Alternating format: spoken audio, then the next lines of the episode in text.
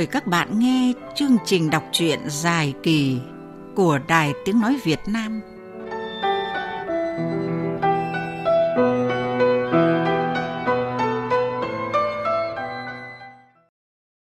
Các bạn thân mến, đôi khi những vướng mắc tưởng khó gỡ lại trở nên nhẹ nhõm khi được trò chuyện và tâm sự trí tình với người từng trải. Sau chuyến thăm quê, những chia sẻ và lời khuyên của người cha giúp trưởng ban thư ký biên tập Phạm Quang Thiện trở lại cơ quan trong một tâm trạng tốt hơn. Anh được giám đốc Văn Đức mời đi uống nước và trò chuyện riêng. Trong cuộc gặp này, Văn Đức, một người lãnh đạo sắp rời nhiệm sở, đã ngỏ cùng Quang Thiện những suy nghĩ thật lòng của ông về các cấp dưới cũng như cuộc đấu đá nội bộ. Ông hiểu nỗi lòng của trưởng ban thư ký biên tập và khuyên anh cần chín chắn sâu sắc hơn khi nhìn vào sự thật. Trước những lời khuyên của giám đốc đài truyền hình Bắc Hà, Phạm Quang Thiện suy nghĩ ra sao? Anh có quyết tâm đứng lên chống lại những tiêu cực đang diễn ra tại cơ quan hay tiếp tục có thái độ dĩ hòa vi quý? Qua giọng đọc phát thanh viên Minh Nguyệt, mời các bạn tiếp tục theo dõi diễn biến tiểu thuyết Sóng Độc của nhà văn Trần Sa Thái.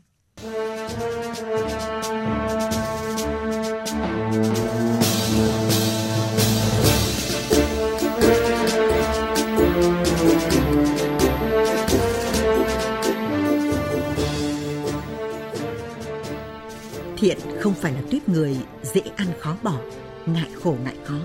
Anh không nề hà bất cứ việc gì. Không chọn việc chọn chỗ, trên sao là chấp hành. Nhớ lại hồi mới về công tác ở đài, Thiện được giao theo dõi mảng nông nghiệp. Xe đạp không có, ngoại thành lại xa xôi. Nhiều người khuyên nên gặp giám đốc xin sang mảng khác cho đỡ vất vả.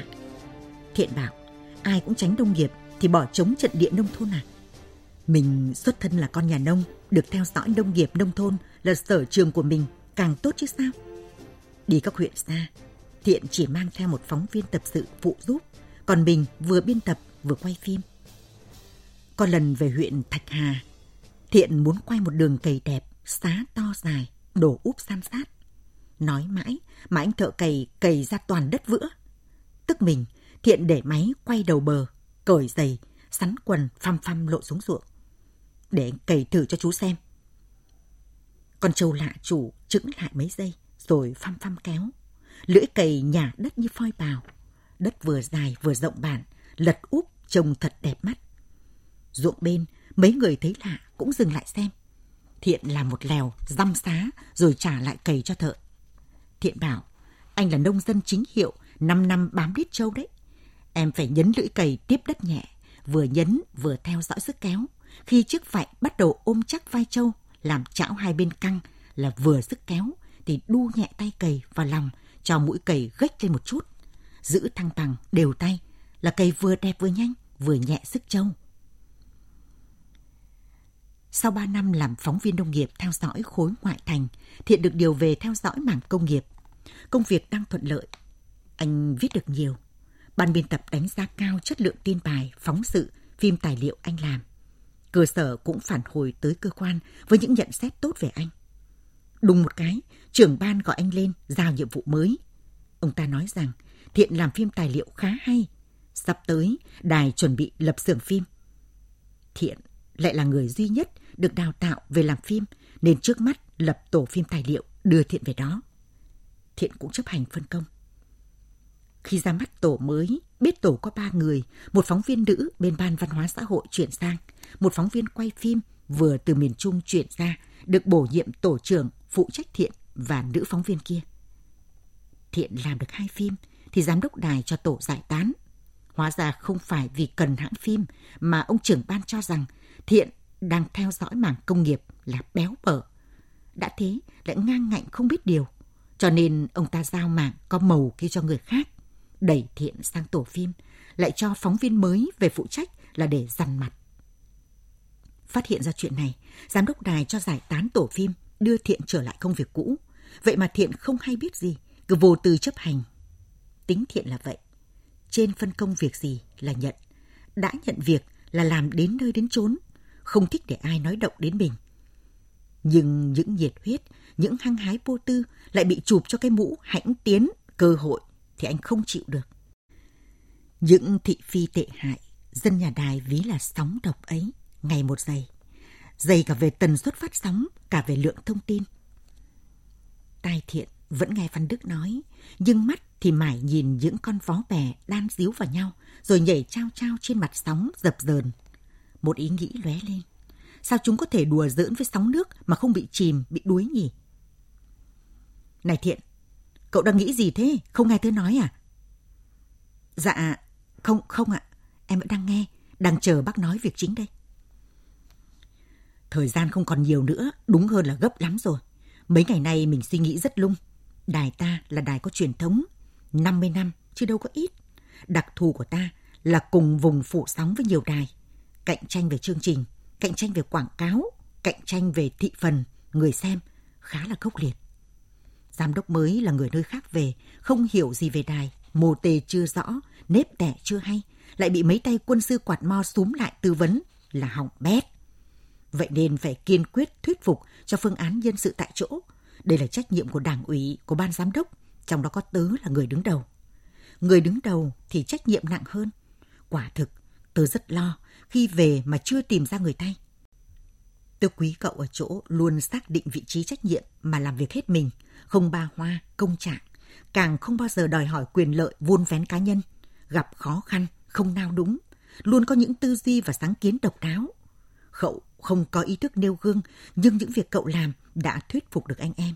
Nhiều anh em trẻ, họ coi cậu là gương đấy. Chết, bác lại nói quá rồi. Anh Đỗ Thiết mà nghe được câu này thì lại khổ em. Cậu đừng nghĩ là tôi giáo điều, đã là lãnh đạo dù to hay nhỏ, ở cấp bậc nào, cương vị nào cũng phải biết nêu gương, làm gương và noi gương. Mình cho rằng nêu gương, làm gương noi gương là một thuộc tính tốt đẹp. Những chiếc gương đó chính là lớp bảo vệ đặc biệt, một thứ vaccine đa dụng giúp ta miễn dịch với các loại virus.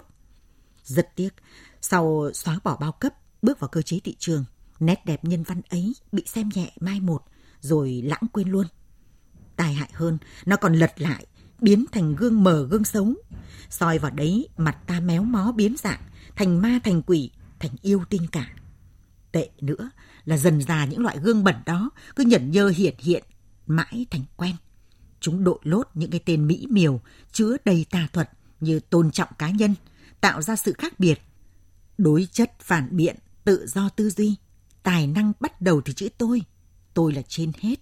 Tôi đúng, tôi quyết, tôi có quyền. Chưa công việc khó, bí, cái tôi không kham nổi thì họ lôi ra lý thuyết nhóm, lý thuyết cộng đồng. Đổi mới cách tân hiện đại của họ là tôi thay thế chúng ta. Dẫn chứng như Đỗ Thiết chẳng hạn. Anh ta nói là vì chúng ta, vì tập thể, nhưng ai cũng biết động cơ ý đồ, hướng mục đích bao giờ cũng quy tụ vào chữ mình, chữ tôi. Còn người cơ hội, thực dụng ấy, trên biết dưới biết, nhưng có ai dám nói thẳng ra đâu. Ngại va chạm, tâm lý giữ mình, không dây với các loại trí phèo. Hy vọng nó sẽ chừa mình ra. Vô tình sự né tránh của chúng ta lại khuyến khích những mầm bệnh ấy bùng phát thành các ổ dịch. Cậu có thấy không ít người chạy theo cổ suý cho quan điểm lối sống của Đỗ Thiết. Nghênh ngang thách thức không coi ai ra gì. Trong cuộc họp, một khuôn mặt. Ra khỏi phòng họp, một khuôn mặt khác. Không biết rồi đây còn diễn những mặt gì nữa. Mình bắt đầu thấy thấm mệt rồi. Anh uống nước đi. Em trẻ mà cũng còn thấy mệt nữa là anh.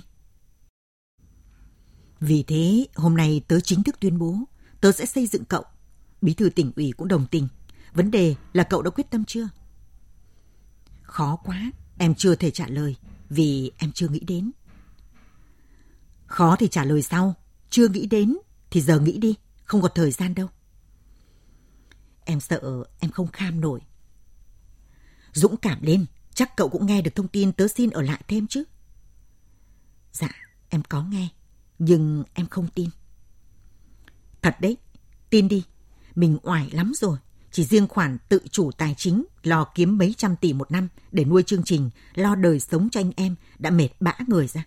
Lại thêm đám người như Đỗ Thiết phá phách tối ngày, ai mà chịu được. Cắn răng, gồng lên để bám trụ, mong mỏi đến ngày được nghỉ. Ngày đó đến thì lại xin ở thêm. Thế mới lạ đời. Họ nói tớ tham quyền cố vị, lấy cớ đào tạo cậu để được ở lại vơ vét tiếp. Cũng đúng thôi. Mà này, cậu có biết tớ bị kiện, bị tố cáo mấy vụ không? Em về đài sau, chỉ biết vụ mua máy phát sóng 1 kW. Vụ ấy, họ tố tớ xin tỉnh kinh phí mua máy 10 kW, lại nhập về máy một ký. Lòng vòng bắn qua công ty vật tư ngoại thương, nhập ủy thác để rút tiền nhà nước. Vụ đó cũng khổ sở. May mà bên đối tác họ làm ăn nghiêm chỉnh và thanh tra họ cũng công tâm. Vụ vu cho nhập xe bãi rác cũng là vụ tai tiếng. Em cũng có nghe loáng thoáng.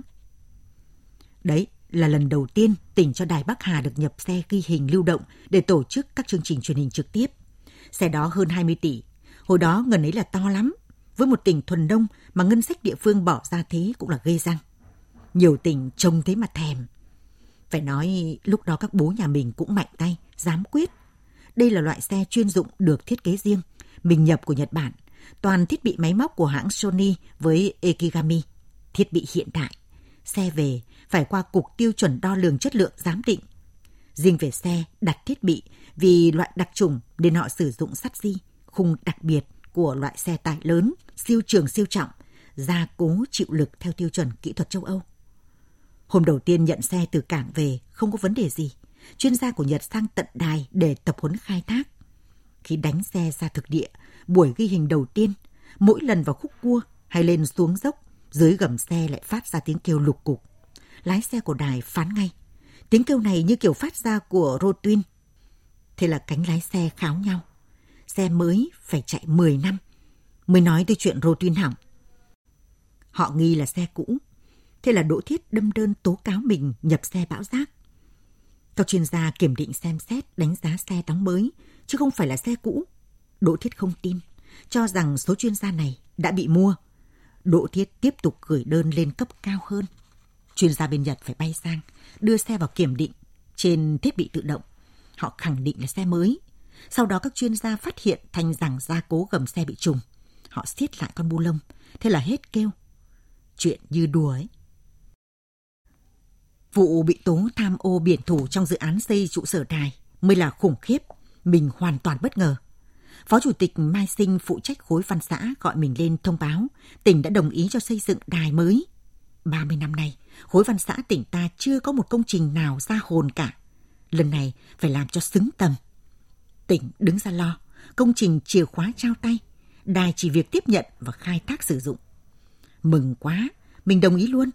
Về nhà trao đổi, các tướng nhà mình phản đối, cho rằng đài là công trình kiến trúc vừa văn hóa nghệ thuật, vừa mang nặng đặc thù kỹ thuật và công nghệ. Nếu không phải là những người có chuyên môn tham gia, sau này có trục chặt gì mà không sử dụng được, ảnh hưởng toàn bộ dây chuyền sản xuất, tỉnh có gánh trách nhiệm được không? Một cái đài phát thanh truyền hình hiện đại đâu có đơn giản như một tòa trung cư mà chìa khóa trao tay. Mình lại lóc cóc lên báo cáo. Đồng chí Phó Chủ tịch Mai Sinh đồng ý để đài làm chủ đầu tư, nhưng không vui. Đến lúc đấu thầu mới vỡ ra là các ông tướng nhà mình mỗi ông đều dắt lưng một doanh nghiệp, không thỏa thuận với nhau được. Không ai chịu làm quân xanh. Thấy vậy, mình làm việc với bộ phận chấm thầu yêu cầu tuyệt đối khách quan. Trượt thầu họ thu mình, cử người đếm từng xe cát san đền, tìm tận gốc nơi cung ứng thiết bị vật tư để dò la giá. Mới xây xong móng nhà đã có đơn tố cáo. Cuối cùng sau 6 năm đi vào sử dụng, công trình mới được quyết toán. Mình sợ phát khiếp. Sau này ai bàn đến dự án là mình nổi da gà. À, nhân đây cũng cho mình nói lại, gọi là thanh minh cũng được. Cái đề án mạng nội bộ, công nghệ thông tin và đề án số hóa mà bộ phận kỹ thuật và nhóm các cậu triển khai đó bị trứng lại là có lý do của nó đấy. Không phải do tớ trì hoãn không muốn làm như Đỗ Thiết nói đâu. Do tham mưu từ Sở Kế hoạch và Đầu tư tỉnh đấy. Tớ sắp về, họ không duyệt. Ý là để chờ giám đốc mới về rồi đến tay, cậu sẽ biết thế nào là chạy dự án. Khiếp quá anh nhỉ? Thế là có hai vụ đơn thư ạ Bốn chứ. Vừa rồi, họ đâm đơn tố cáo tới nhận tiền của cậu để lo cho cậu lên giám đốc vượt cấp đấy. Khổ thân anh, thế mới là ba vụ. Còn vụ kia thì dở cười dở mếu, om sòm tai tiếng, không thanh minh được với dư luận. Chuyện là nhà tớ có sáu chị em, mình tớ là con trai. Bố tớ bắt cưới vợ sớm. Vợ tớ đẻ liền ba năm đôi. Được hai đứa con rồi, tớ mới đi bộ đội.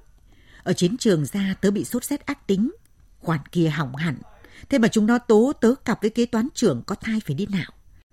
Còn dựng chuyện gặp tớ đón cô ấy từ nhà hộ sinh ra nữa. Hồi đó chưa có khoa nam học, tớ phải nhờ ba bệnh viện khác nhau xác nhận bệnh án cho mình. Thanh tra về cũng bật cười, bí thư tỉnh ủy bảo mình. Hèn nào, lứa chúng ta ai cũng đông con mà cậu chỉ có hai đứa. Hồi đó đã có kế hoạch kế ích gì đâu. Đi họp trên tỉnh, anh em trêu tớ thái giám có con. Gà sống thiến sót, xấu hổ, vừa ngượng vừa tức. Hay thật, về hưu anh phải viết hồi ký đi, hấp dẫn lắm đấy. Có lẽ cũng đền thế, còn việc kia coi như đồng ý nhé. Em đang cân nhắc thì anh lại kể chuyện bốn vụ tố cáo làm em hoảng luôn, cứ như đang bị khủng bố ấy. Bản lĩnh đâu, kém thế.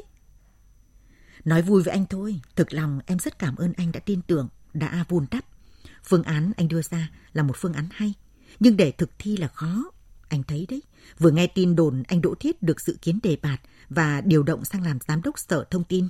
Chưa rõ thực hư thế nào, anh Thiết đã gầm lên là bị đá lên trên, liền xui bên đó phản đối. Bài toán để anh ở lại thêm cũng bị vướng. Điều động một cán bộ sắp nghỉ hưu về cầm trịch một thời gian cho em vững vàng cũng đâu có dễ. Còn anh, Đỗ Thiết chỉ quấy ngầm. Chứ anh về rồi, bất kỳ ai thay, ai lên, anh Thiết cũng không để yên đâu. Anh ấy đã thẳng thừng tuyên bố như vậy mà. Thứ nữa là em... Em là sao? Vâng, là em chưa sẵn sàng anh ạ.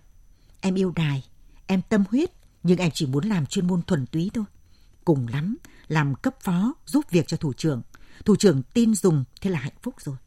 Em chỉ cần có thế. Còn làm giám đốc là lãnh đạo. Lãnh đạo là nghệ thuật quản lý con người, là điều hành hoạt động toàn diện của một cơ quan, một tổ chức, đòi hỏi phải có tài, đa năng, có những tố chất đặc biệt của nó. Đây lại là đài, một cơ quan báo chí truyền thông, tư tưởng văn hóa. Em thấy em chưa đủ những thứ cần và đủ.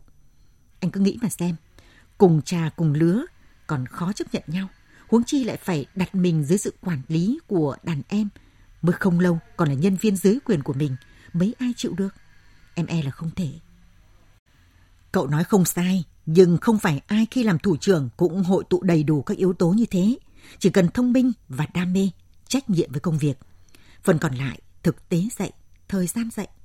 Công việc nó rèn rũa mình, thử thách mình, giúp mình trưởng thành. Và khi được tập thể anh em ủng hộ sẽ thành công. Với cậu, mình tin ở khả năng tập hợp mọi người. Anh và một số anh em thấy em có năng lực, nhưng không phải mọi người trong cơ quan đều thấy.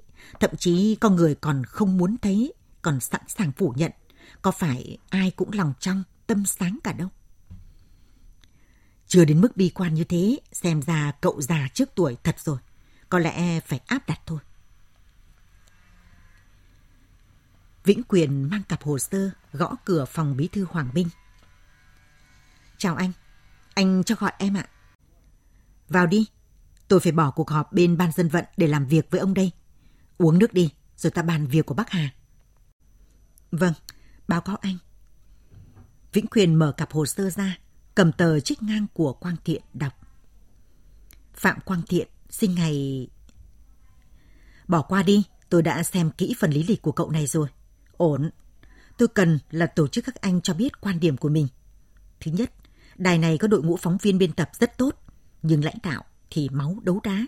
Đời giám đốc nào cũng thế, chỉ được mấy năm đầu cơm lành canh ngọt. Khi giám đốc sắp nghỉ hưu là sinh chuyện. Bây giờ đấy, đài đang nóng như chảo lửa. Liệu cậu Thiện có đảm đương được không? Thứ hai là có nhất thiết phải để anh Văn Đức ở lại thêm 2 năm nữa không? Báo cáo anh, cậu Thiện thực sự có năng lực chuyên môn và trình độ quản lý, trội hẳn so với dàn trưởng phòng ban hiện có của Bắc Hà. Anh em ở đài cũng đánh giá cao. Thực sự là hai năm nay Thiện là người quán xuyến chương trình. Tôi nghĩ nếu giao cho Thiện ta yên tâm được. Đấy, anh xem. Không trong quy hoạch giám đốc mới chỉ là một trưởng ban, chưa được đề bạt phó giám đốc mà vẫn được cán bộ chủ chốt tín nhiệm tới gần 50% phiếu, vượt xa cả hai đồng chí được quy hoạch. Bà 8 tuổi đời, 15 năm tuổi nghề, đâu phải là quá trẻ. Giá như mà anh Văn Đức cho làm quy trình đề bạt phó giám đốc sớm một năm thì đẹp. Được thế thì anh em mình đâu vất vả giờ này. Còn việc anh Văn Đức xin ở lại thêm một thời gian để làm quy trình cho Quang Thiện về lý thuyết thì phương án này khả thi. Nhưng để an toàn phải đưa Đỗ Thiết đi đã. Có phải ông định đưa qua sở thông tin? Cũng vừa mới tính đến anh ạ. Thế mà đã có tiếng đến tai tôi đấy. Thưa anh, đấy là chủ đích. Tổ chức muốn tung ra để thăm dò. Tôi hiểu, thăm dò cũng là một chiêu thức của nghề tổ chức. Với mục đích thuận, thăm dò để đo kiểm sự ủng hộ thì đó là khâu chuẩn bị. Tạo dư luận trước, tạo đồng thuận là nên. Còn có cách thăm dò để tìm ra những phản biện, phản đối là thăm dò nghịch. Phương án đưa Đỗ Thiết đi không thuận mà cũng không hẳn nghịch, tức là không được cả hai. Trong nghề tổ chức chỉ trừ với trường hợp đặc biệt, cao tay ấn hay có thượng phương bảo kiếm, nhà tổ chức mới đánh bài ngửa. Còn không, nó sẽ phản đòn đấy. Làm thế tức là làm khó cho anh Văn Đức, tạo nguy hiểm cho Quang Thiện, đổ dầu vào bếp lửa đang cháy của Đỗ Thiết. Mặc dù về vị thế sang sở thông tin hơn, nhưng với người như Đỗ Thiết, đây là dịp để làm cao.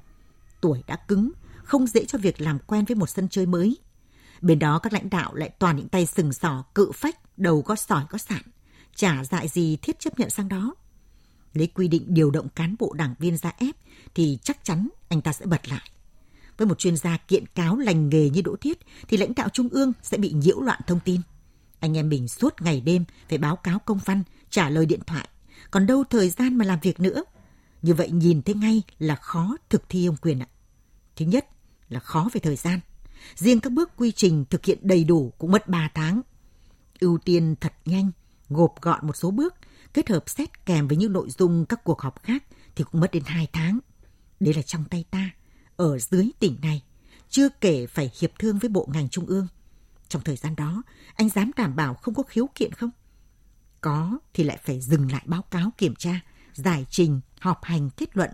Ui chào, mất đứt mấy tháng. Có vở nào anh lộ hết rồi, họ biết tổng giữ anh Văn Đức ở lại là để giúp Quang Thiện. Thiện lên phó là để lên trưởng, cứ như là gắn tem, gắn nhãn mác cho đủ để xuất khẩu sản phẩm. Đưa Đỗ Thiết đi cũng là vì Quang Thiện.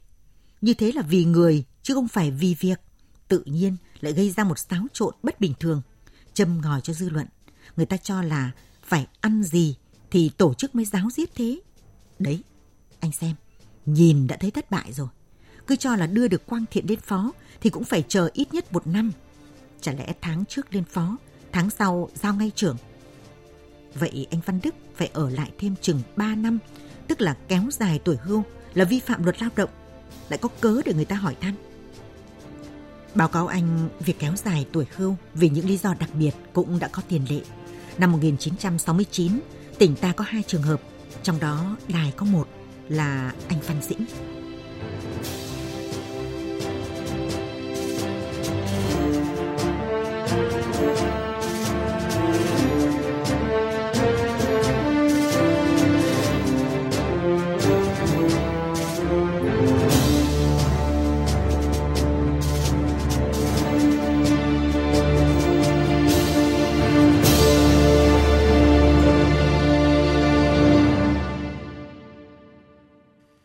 Nhà văn Trần Gia Thái đã xây dựng nhân vật Phạm Quang Thiện với những nét tính cách đặc trưng của một người làm báo hết mình vì công việc mà muốn tránh xa những thị phi trong nghề.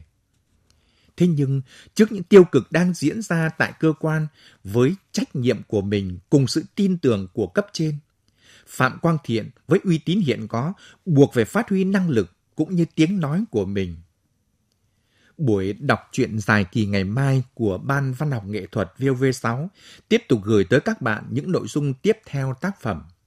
Xin chào, tạm biệt và hẹn gặp lại.